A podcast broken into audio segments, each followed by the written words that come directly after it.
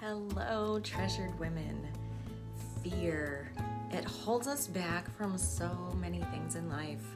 Many people fear the unknown, and there is a ton of unknown things in this world. So, as people live in fear, fear of any kind for anything, actually being held back from all that God wants them to be. So, if this is you, listen up because this week I'm going to share what the Bible has to say about fear so that you can walk confidently in God's promises and the fullness that He has for your life.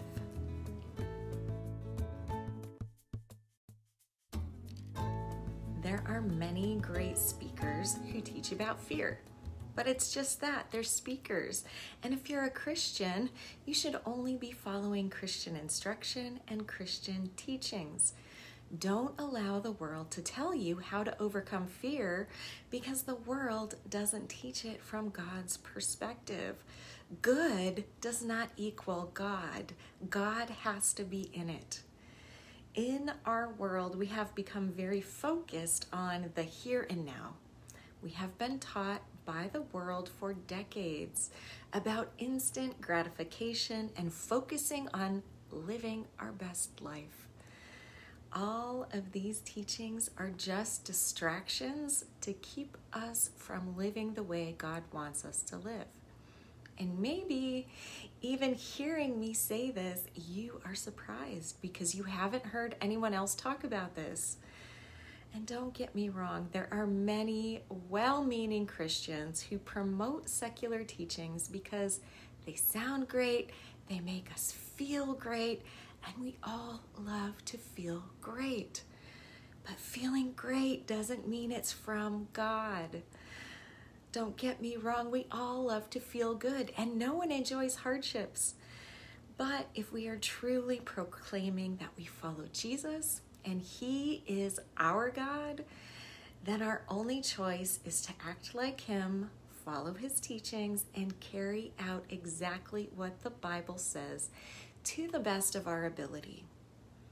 In Matthew 10, verse 28, it says, Do not be afraid of those who kill the body, but cannot kill the soul but rather be afraid of him who can destroy both soul and body in hell.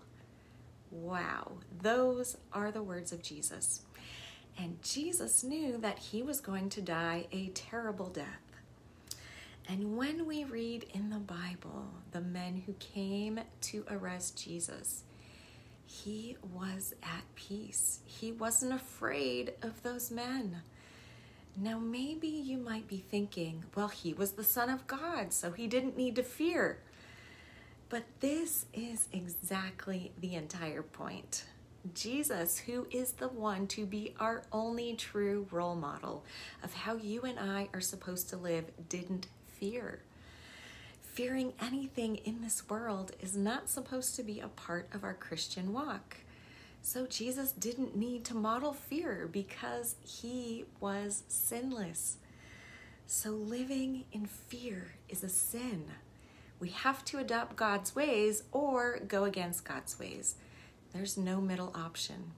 So if fear isn't supposed to be in our life, that means it's a sin. That is God's perspective. Fear is a sin. Some churches that have become very seeker friendly, they don't give often detailed instruction about following Jesus or how to live because they fear that those who are new to the faith might be turned off by the instruction. But that's not biblical. When we look at the example of Jesus, he didn't have this lengthy conversation with people before he healed them or shared truth with them. Having someone accept Jesus as Lord and Savior only produces fruit when they can be discipled that means that they need to be brought up in all of God's ways with His instructions of how to conduct their life. It's not popular. But then Jesus was not popular. As Christians, we aren't told to teach a popular message. We are instructed to share the truth of the gospel and then raise others up in the way of our faith. You and I have a lot of work to do if we want to be in right standing with the Lord. And it is my desire to hear Him say, Well done, my daughter. I am well pleased when I stand before Him one day. And I hope that that's what you want too. Jesus Himself summed it all up in Matthew 10, verse 38. And he who does not take up his cross, expressing a willingness to endure whatever may come, and follow me, believing in me, conforming to my example in living, and if need be, suffering or perhaps dying because of faith in me, is not worthy of me. Again, the words of Jesus. Let's stop fearing man and man made things. It's time for us to start fearing God and for our own spirit and reflecting on the consequences for not obeying Scripture. Take up your cross today. Be willing to endure whatever man wants to say against you for not compromising God's ways. When we fear God in the way that we are called to, the fear of man doesn't exist. It completely disappears because we fear God more. And after we take our very last breath, we don't have to answer to man. We do have to answer to God. In the scripture, Jesus tells us not to just believe in him, but to conform to his example of living. Yes, we all will fall short, but He will forgive us if we are honestly trying. And that's the key honestly trying. And then He'll give us another chance to get it right the next time. And until we learn the lesson successfully, there will be another next time. God doesn't allow us to move very far in life when we aren't learning from what He is trying to teach us.